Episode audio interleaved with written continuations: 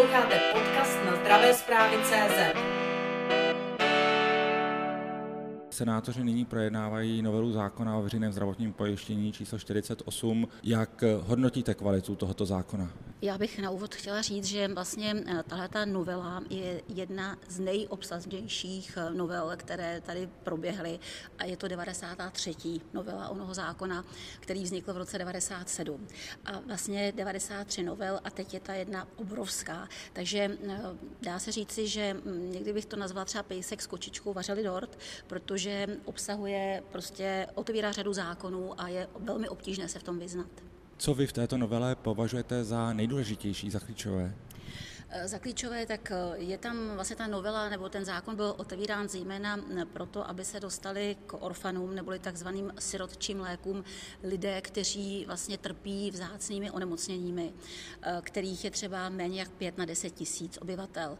A tihle lidé, když tak musí žádat podle paragrafu 16 pojišťovnu, aby jim prostě ty léky nějaké uhradila a samozřejmě s tím byl větší problém. Takže toto byla nosná materie a k té se přidali vlastně eh, od září, kdy teda ten vlastně návrh zákona byl postoupen do poslanecké sněmovny až do června, do poloviny června, řada dalších věcí a otevíraly se právě další a další vrátka, další zákony. Jinak, co se týče dalších důležitých věcí, je to, že eh, vlastně tenhle ten zákon umožňuje nebo umožní eh, přístup vysoce inovativních léčivých přípravků blíže k lidem, takovým centrovým lékům. Měl by zlepšit teda vlastně i léčení těch pacientů a samozřejmě pak jsou tam ještě další věci, eh, jako třeba, že se vracíme k úrazové chirurgii jako základnímu oboru eh, lékařské praxe a je tam otázka vakcín a podobně. Jak hodnotíte čas, který se nám dostal na posouzení tohoto zákona? Ten čas je opravdu velmi krátký. Máme na to 14 dnů, eh, protože vlastně 25. doputovala novela z poslanecké sněmovny k nám. 29. byla organizačním výborem přikázána eh, výborům a vlastně dneska máte 14. a jednáme a vlastně na plénu bude tahle ta novela 21. června, takže vlastně za měsíc, července, pardon, pardon, za, takže za měsíc jsme museli projednat, respektive za tři týdny, to, co oni projednávali 9-10 měsíců. Myslíte si, že se to může promítnout do kvality vlastně posouzení senátorů této novely? Tak eh, musím říct, že jsme dělali, co jsme mohli a myslím si, že se to nejhorší, co tam bylo jakoby nechtět teda dáno, nebo v tom spěchu přidáno, eh, se podařilo nějakým způsobem upravit, upravit, opravit. Eh, jedním z takových prostě základních věcí, které jsme opravovali, je vlastně to, že kdybychom nechali původní znění, tak by Centra duševního zdraví měla obrovský problém přežít, protože vlastně v této novele eh, chtěli eh, to, aby centra duševního zdraví, které jsou základem reformy české psychiatrie, aby měly jak vlastně zdravotnické útíčo, tak řeknu i to sociální, aby to byly dva v jednom. Zatím je to třeba oddělené a to by se nedalo stihnout. Takže my jsme vlastně eh, po jednání s ministerstvem zdravotnictví eh, a díky také i paní senátorce Horské eh, dospěli k tomu, že se posouvá účinnost právě tadyhle z toho, tady té části zákona až na rok, na 1. leden 2025. Takže dejme tomu, zachránili jsme reformu psychiatrické péče. Jak vy osobně hodnotíte reformu psychiatrické péče? Objevují se hlasy, že není příliš domyšlená už kvůli tomu, že stojí z velké části na evropských penězích. Já si myslím, že eh, z valné části máte pravdu, protože eh, psychiatrie jako taková eh, byla prostě je strašně podimenzovaná personálně. Ono je to zdravotnictví obecně poddimenzováno personálně a jakože jsem teda členkou nebo respektive členkou představenstva lékařské komory, tak musím teda si přiřát polévku, protože lékařská komora to upozorňuje leta letoucí a teď prostě tady máme obrovský teda prolaps.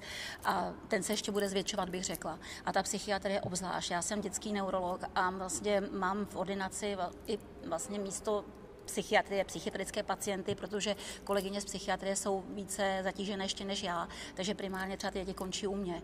A samozřejmě u těch dospělých je to taky velký problém. E, podle mě se významně pokrátila i psychiatrická lůžka, zejména dětské psychiatrická lůžka jsou teda velmi teda v úzkém, úzkoprofilové zboží.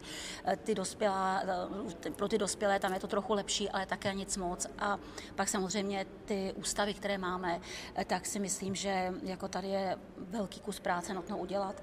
A syn vlastně se rozhodl být psychiatrem.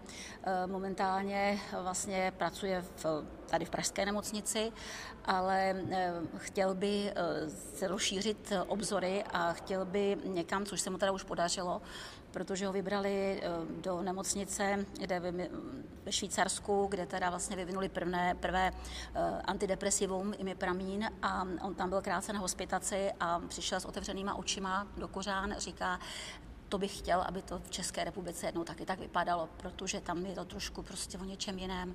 Je tam asi i jiná jednak personální situace, ale i finanční. Takže si myslím, že té psychiatrii hodně dlužíme a ty psychiatriční pacienti byli vždycky velmi podceňováni, ale léčení duše, věřte, že to je jedno z nejhorších, co můžete dělat. Má jste zmínila děti, není nic výjimečného, když eh, rodiče čekají s dítětem, které má psychické problémy podle regionu i třeba půl roku, tři čtvrtě roku, než je přijme dětský psychiatr. Zmiňujete situaci ve Švýcarsku, kde to funguje dobře. V čem je ten největší rozdíl, pokud se tedy nebudu ptát pouze na ekonomiku, na příjmy a na tyto věci? Je to podimenzování personální. Tam je ten obrovský problém, protože vlastně mnoho kolegyň odešlo do důchodu a pak teda řada mm, dalších kolegyň, které vlastně ukončí třeba kmen pediatrie, tak by mohli si vybrat jako by mm, prostě odchod na k té psychiatrii, ale nějak si jim to prostě mm, nechce studovat, anebo když to mám dvě kolegyně, které úspěšně skončily eh, vlastně atestaci dětské psychiatrie, ale byly tak vytížené, že to po několika letech vzdali, protože říkali, že radši jdou dělat tu pediatrii, než teda být přitížené v praxi teda psychiatrické. Eh, za mě to je hlavně o těch lidech a vlastně eh, často takový ten přístup těch lidí směrem k těm psychiatrům je někdy zvláštní, když se nejste psychiatricky nemocný, tak prostě asi těžko potom chápete ty, kteří jsou jako psychiatricky nemocní, mají duševní chorobu a že ti potřebují skutečně pomoc, protože oni to zahrnou pod slovo blázni, ale ti blázni potřebují prostě pomoc, oni jsou těžce nemocní. Kdybychom se vrátili zpět k novele číslo 48, ta je často prezentována zejména přes eh, lepší přístup pacientů k moderním inovativním lékům. Očekáváte, že skutečně dojde k razantnímu zlepšení, pokud tato novela projde?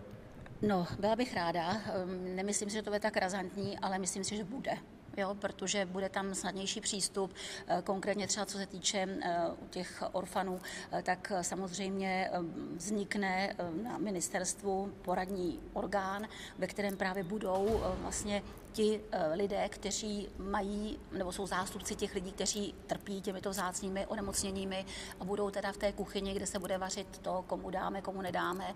A samozřejmě eh, konečné slovo pak bude i samozřejmě zase na pojišťovnách a podobně, ale je možné se odvolávat. Ale hlavně podstatné je, že ti lidé budou uprostřed toho dění a budou vědět prostě, jak se to dělá a jestli nejsou obelháváni a jestli je všechno transparentní. To si myslím, že je hodně podstatné pro mě. Velký rozruch způsobilo ujednání o tom, jakou právní formu mají, mají mít eh, pacientské organizace, které budou součástí té ministerské komise. Jaký vy na to máte náhled? Já si myslím, že eh, je, by mi to bylo úplně jedno, jestli to budou spolky nebo prostě nějaké prostě organizace, eh, protože musí to být validní skupina lidí, kteří zastupují někoho, kdo má problém.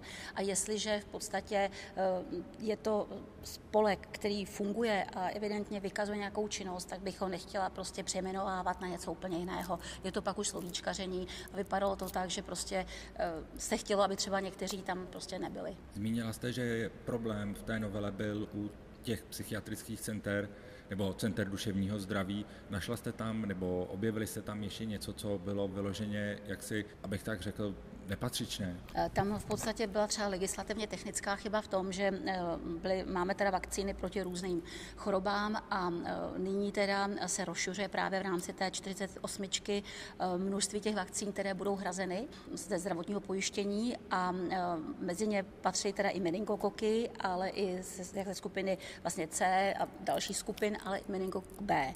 A vlastně a to pro 14 až 15 leté takže ty teenagery už teda a tady jsem jednoznačně pro, protože si myslím, že tyhle děti už prostě tak jako občas žijou takový si zůvěřilý život a je dobré jako mít toto očkování, jenomže právě vypadlo právě ten meningokok B z toho, že by měl být hrazen. Prostě byla to chyba, ale vlastně všechno ostatní by bylo prostě hrazeno a toto by si museli hradit rodiče. Takže to jsme jenom legislativně technicky teda tam doplnili, ale myslím, že to je docela podstatné. A e, jsem velmi ráda, že se konečně budou hradit i rotaviry, protože rotavirová vakcína je na lžičku, e, působí proti průjmovitým onemocněním kojenců a v podstatě je to ta vakcína, která navodí buněčnou imunitu, kterou hodně potřebujeme. Pokud byste mi to měla přiblížit finančně, protože tyto vakcíny jsou velice drahé pro rodiče, o jakých penězích se tady bavíme, kolik půjde ze zdravotního pojištění?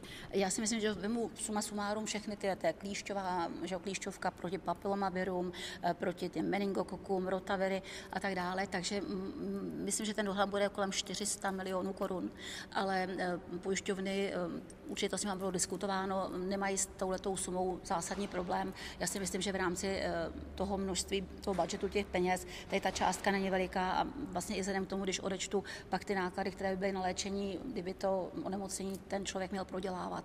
Takže si myslím, ale musím říct, že nejsem teda vakcinační, teda vakcinofil a beru to všechno tak jako rozumně a jsem zásadně pro takové základní očkovací schéma, jsem dětský neurolog Eh, mnozí se mnou nebudou souhlasit, ale já to mám prostě takto, ale eh, říkám, že je dobré, když si ty rodiče mohou vybrat, eh, že třeba nechají to dítě v 15 letech očkovat proti tomu meningokokovi. Nemám s tím vůbec problém a jsem tomu ráda. Se měli podívat ještě blíže na tu novelu 48, tak tam jsou různé věci, i co se týkají zdravotnických pomůcek, co se týká preskripce pro lékaře a další věci. Co vy hodnotíte jako vyloženě pozitivně? Já si myslím, že pozitivní třeba je to, že mohou ty diabetické proužky, ještě to je taková jako věc, já si řeknu, jaká marginálie, ale že nemusí psát jenom diabetolog, ale třeba internista a že teda ten pacient nemusí pohletovat od čerta k ďáblu, i když prostě ten, ten moderní trend je přes senzory, ale prostě tady jsme se zabavili o těch diabetických proužcích, to je jedna věc. Další věc je, že vlastně eh, mohou některé věci preskribovat eh, vlastně nebo doporučovat některé pomůcky eh, vlastně ambulantní specialisté, ale i sestry, které provádí vlastně domácí péči. To znamená, že to si myslím, že je docela dobré, protože když ta sestra jezdí do té rodiny, vidí, co ten pacient potřebuje, potřebuje, ošetřuje denně, tak může říct, toto, tato pomůcka by pro vás byla dobrá a podobně. Otázkou je samozřejmě eh, potom, aby ta pomůcka byla dobře eh, prostě preskribována, protože někdy se stává, že prostě pojišťovna eh, při nějakých drobných nesrovnalostech to nechce prostě proplatit a musíte se snažit několikrát, než se něco prostě podaří prorazit, ale já si myslím, že je velmi dobré, že mohou indikovat i to pomůcky právě i ty sestřičky. Je něco, co v té novele, bychom se tedy o tom už bavili, vyloženě odmítáte? No, v té novele odmítám. Já v podstatě mám problém třeba s tou mm, aprobační zkouškou eh, mm, vlastně lékařů, mm, farmaceutů, eh, zubařů eh, z třetích zemí, protože do nynějška to byly čtyři pokusy. Češi mají tři pokusy, a v podstatě teď to byly čtyři pokusy a teď vlastně se to rozšířilo na pět pokusů pro aprobační zkoušku. A vlastně ale jako, je tam napsaná podmínka, že ten člověk musí pracovat na akreditovaném pracovišti, nebo že ten, kdo na tím, ten garant, který prostě je s tím lékařem, prostě jste, který se to učí z té třetí země, že tam prostě musí na ně dozírat a jeho práci sledovat o čemž teda docela pochybuji, protože není čas ani na české děti, když to tak řeknu, které se vyhly z, z fakulty. A nevím na těch menších nemocnicích, které mají třeba akreditovaná pracoviště, jestli tyto lidé budou tak dokonale pod dozorem. Je to už asi čtvrtý nebo pátý pokus nejmenovaného kolegy z poslanecké sněmovny, který tento návrh zákona dával. Vždycky se nám to podařilo sparalizovat, protože to bylo dáváno solitérně. Teď je to vzavzato do 48 a e, tak už s tím jako hýbat nebudu, protože by to nemělo smysl. Mohla byste být konkrétnější, kterého kolegy a jaká je jeho motivace? Uh, ne, nerada personifikuju, on by to bral asi špatně protože on takové věci vede úkorně, jako je to namířeno proti něm, to kolega z ANA. Jo?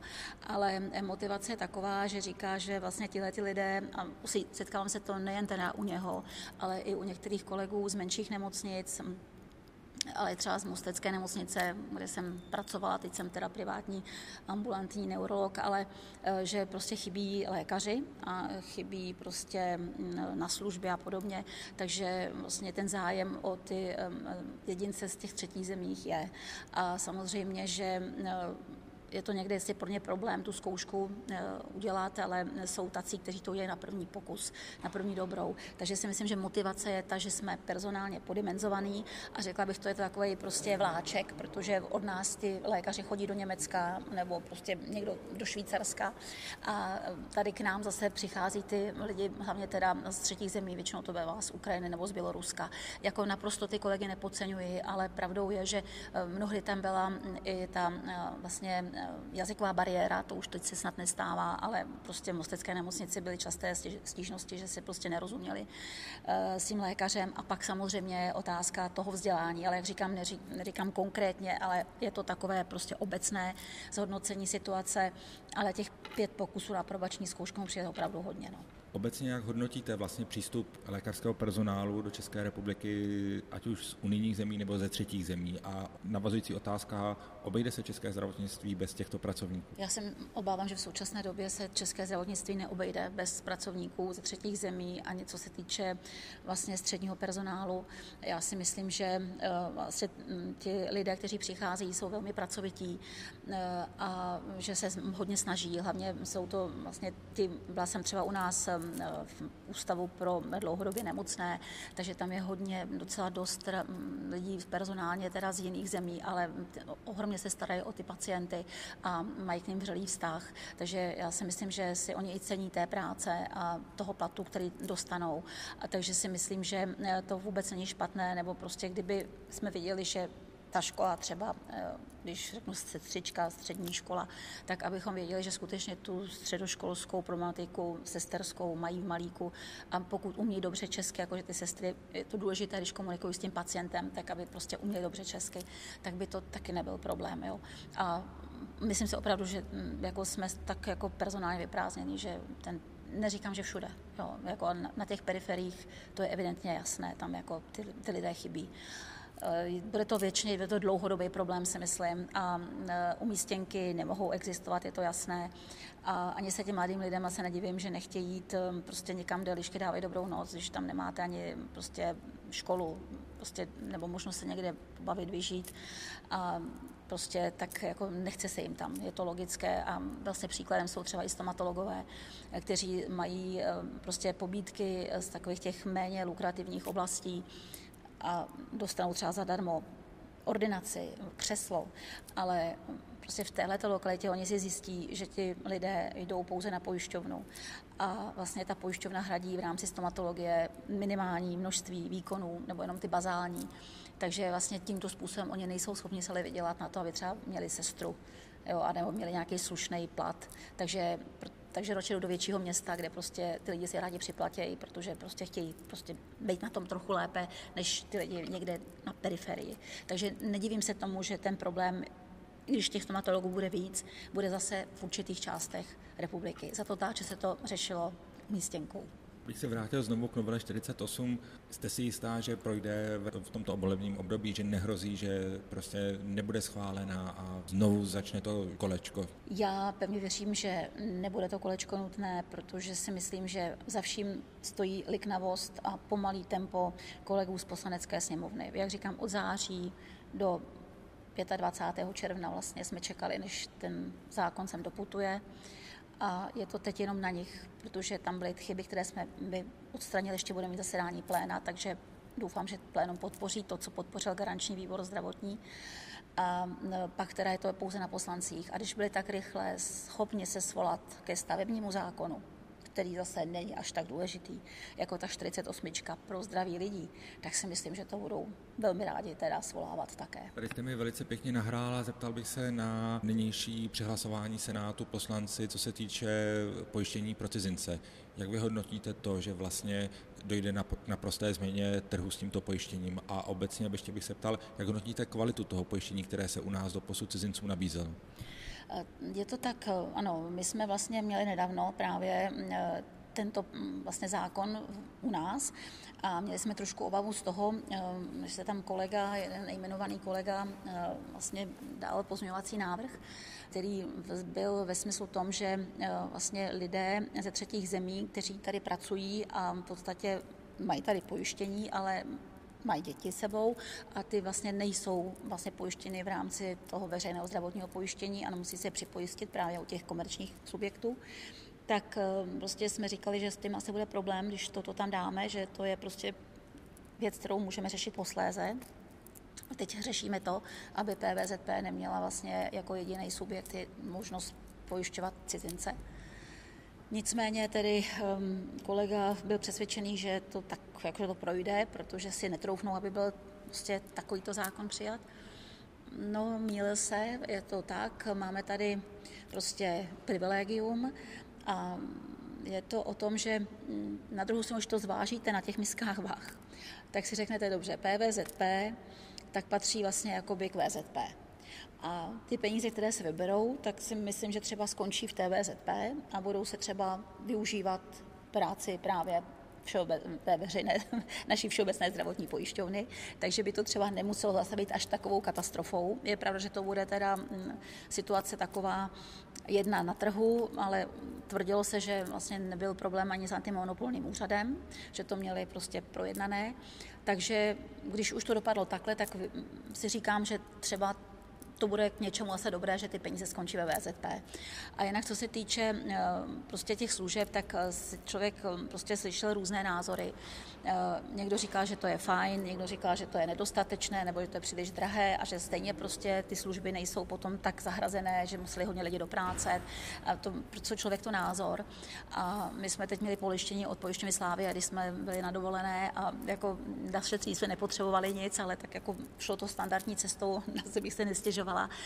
Eh, za mě si říkám, že myslím, že by bylo lepší, kdyby portfolio těch pojišťoven bylo větší než ta jedna, která teď má teda prioritu jednoznačně jenom srhu, ale poslanci rozhodli tak, co se dá dělat, ale tak musíme zadat aspoň trošku pozitiva, že se ty peníze vrátí do VZP, doufejme. Já rozumím tomu argumentu, který vy zmiňujete, ten je velice dřetelný a jistě ke zvážení. Přesto, jak hledíte na to, že říkáte, antimonopolní úřad to posvětil, na druhé straně bylo tady spoustu profesních organizací, hospodářská komora, ale byla tady i Česká národní banka, která to odmítala. Návrh podali členové správní rady VZP.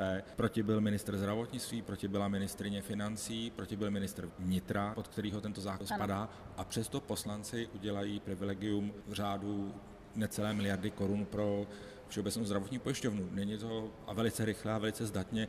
Nepřekvapuje vás to poněkud? Mě to už ani nepřekvapuje, protože se eh, končí, vlastně je období konce období, eh, vlastně volebního období čtyř let, takže eh, si myslím, že už jako někteří ty poslanci už jedou jenom za sebe. Jo, že prostě tady už žádná jakoby stranickost nebo nějaká lojalita, solidarita, tak asi to je tak už mimo ně a že se prostě tak hlasují prostě ne na základě doporučení třeba i svých ministrů, ale prostě hlasují tak, jak chtějí. Takže samozřejmě je to takové, ale asi bych řekla, že to v české politice je docela běžné. Ptal bych se, jak hodnotíte vývoj pandemie covidu a zejména jak hodnotíte vlastně očkovací strategii a úspěch očkování? Eh, tak období covidu, období temna. Eh, za mě období temna směrem i zejména k dětem školou povinným, protože vlastně ty děti měly chodit do škol. My jsme byla jediná země, která vlastně děti neposlala takřka rok do školy. Eh, nutno říct, že jsme měli připravenou už ústavní stížnost, protože prostě to už jako je horizontem všeho možného, protože ty děti chodí ke mně do ordinace. Jsem si říkala, že nebudu mít nikoho, kdo, koho bude bolet hlava. Jo, těch bylo, co bolela hlava, trvale vlastně po tom, co byli na PC, online výuka, pak si sedli a byli na nějakém PlayStationu nebo na mobilu. Takže je to nesmírným způsobem v podstatě mm, poškodilo. Ty děti, dvě jsem měla pacientky, které začaly mít mentální anorexii. Většina dětí hrozně přibrala a úplně se stala takový sociálně teda vyloučený, jako, jako sami doma a prostě sedět někde a koukat na nějakou prostě bednu. Takže to bylo úplně špatně, to si myslím, že jsme uchopili naprosto špatně a e, tohle to bych nechtěla, aby se opakovalo. E, to, co teď si myslím, že je důležité sledovat, já nemám ráda takové to strašení. A prostě e, jako je o tom, že máme teď jakoby narůstající počty.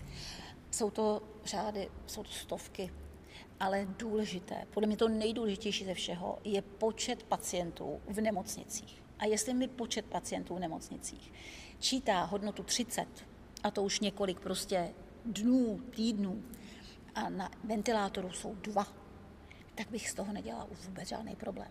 Protože si myslím, že oni to nemají rádi, ty, takový ty mainstreamové, když se člověk řekne, jsme promořený. A já si myslím, že jsme sakramentsky promořený, protože to prostě letělo, ta wuhanská varianta. No a pak už je hodně lidí, kteří mají vakcinaci.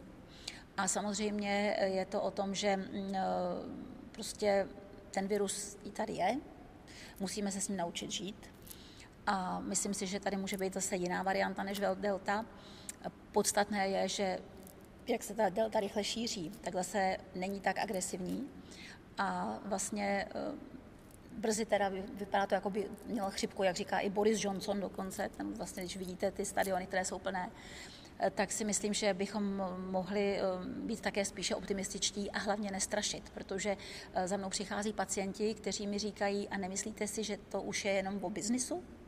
Jako jako je to teda divný, že prostě pořád teda ty vakcíny a když mm, jako přijdu do obchodu a mě znají, jsem ta doktorka, tak se mi tady nemyslíte, že nám budou chtít píchat třetí vakcínu? Je to, že najednou slyší, že od vakcíny od AstraZeneca budeme, že jich máme hodně a budeme dávat Butánu nebo do Nepálu zadarmo, takže to lidi ty slyšej a prostě mm, jako většina lidí si to spočítá s tímhletím stylem, ano, nakoupili jsme a je jich hodně a teď to do nás chtějí vypíchat. Jako, to jsou dotazy běžných občanů, které musím zodpovídat. Takže říkám, eh, důležité je postavit se k tomu čelem a prostě musíme se naučit skoro na věrem žít. My už si nemůžeme dovolit zavřít celou republiku, to prostě nejde. Zeptám se vás takto, doporučujete svým eh, pacientům, aby se nechali naočkovat? Ano, děkuji za ten dotaz, protože volají mě maminky jako dětí, už ať se jednalo třeba prodělali boreliózu, nebo jsou to epileptici, nebo jsou to děti s mozkovou obrnou a ptají se, jsou to teda ty teens, už jako třeba 17 a výše. A v podstatě, jak se ptají na můj názor, já jsem řekla, že nejsem zásadně proti tomu, aby se nechali očkovat. Je to a navíc velmi krátká doba, abych řekla, máme tady tolik pacientů s epilepsií a měli přitom takovýhle prostě problém. Jo. Ta není žádná taková studie. Tak říkám, chcete-li a cítíte to, že prostě to bude pro vaše dítě dobré, a nebo to dítě to samo chce, tak prostě nechte ho naočkovat. Nikdy jim to nerozmlouvám. Samozřejmě, kdyby za mnou přišla matka dítěte, kterému bude 10 let, je zdravý jak řepa a bude se mi ptát, jestli, jaký je můj názor, tak řekne, můj osobní názor je neočkovat. Jak hodnotíte tu současnou situaci, kdy se řeší vakcíny, které k nám byly darovány ale nebyly schváleny Evropskou lékovou agenturou. Je to eh, tak, jak říkám, je to, co by to mi trošku svízel, protože pokud ty vakcíny nejsou schváleny Evropskou agenturou, tak eh, tady bych s tím měla asi problém. Jo, protože když se teď vrátím k době covidové, která snad už končí, doufám teda, protože naštěstí pacienti nepřibývají v nemocnicích, tak eh, v podstatě ehm, se má připravovat také novela, kde teda mm, se říká, ano, když si seženete vakcínu, která ale nebude dovezena přímo teda státem, ale bude schválena EMO, takže pokud budete mít nějaké komplikace po vakcinaci, tak za ně bude zodpovídat, nebo vám jako bude hradit stát ty problémy, které vlastně nastane, že musíte být hospitalizován nebo cokoliv. Ale je to schválenou tou EMO. Ale jakmile by to byla vakcína, která přichází ze zemí, kde prostě, jak si ta EMA, jako není, ne, není to kulaté razítko, tak tady bych byla velmi opatrná. Jdeme asi poslední otázka. Nebude to dlouho trvat a bude znám verdikt ústavního soudu na úhradovou vyhlášku, kterou podali senátoři, takže co to může způsobit a jak vy na tuto věc hledíte? Eh, tak já se přiznám, že jsem byla jedna z těch, která, eh, asi nás jsem bylo 51 nebo kolik nás podepsalo tu stížnost. A bylo to před asi v roce 2018, tuším, a je to, byla to proto, má aktivita v tomto směru byla jednoznačně v tom, že eh, jsou tady takové individuální sazby bodu a ty byly historicky jiné pro různé nemocnice a jak jsem z toho klondajku, jak já vždycky říkám, tak eh, když jsem viděla, jak vypadají ty individuální sazby v našich nemocnicích a jak vypadají třeba eh, v nemocnicích i privátních, tak eh, prostě si člověk říkal, kde je problém. Že? Takže to, se, to, byl ten, ta, to byla hlavní motivace, proč. Protože jsem říkala, tady to se musí srovnat, protože dostanete potom tím pádem prostě méně peněz za stejný úkon. Neříkám se super specializovaný, ale za běžné operace tam potom byly ne, prostě rozdílné sumy, které ty špitály dostaly. Takže to byl ten můj motivační moment. Samozřejmě, že pak je tam řada věcí, z kterých nemůžu úplně, bych třeba nesouhlasila. Nicméně, eh, víte co, ta úhradová vyhláška bylo primárně řečeno, že to je věc eh, jenom na určitou dobu, že se to prostě je to přechodné, je to prostě nic tu nebylo, takže to uděláme takto, ale ona je tu pořád, jako nic se s tím neděje, nikdo to nemění. A v podstatě, takže teď je to takový ten impuls, prostě musí se s tím něco udělat. Já eh, si myslím jednoznačně, že ústavní soud určitě nebude tak pošetilý, že by ji zrušil komplet, nebo řekl, tak teď hned musíte, musíte všechno jinak.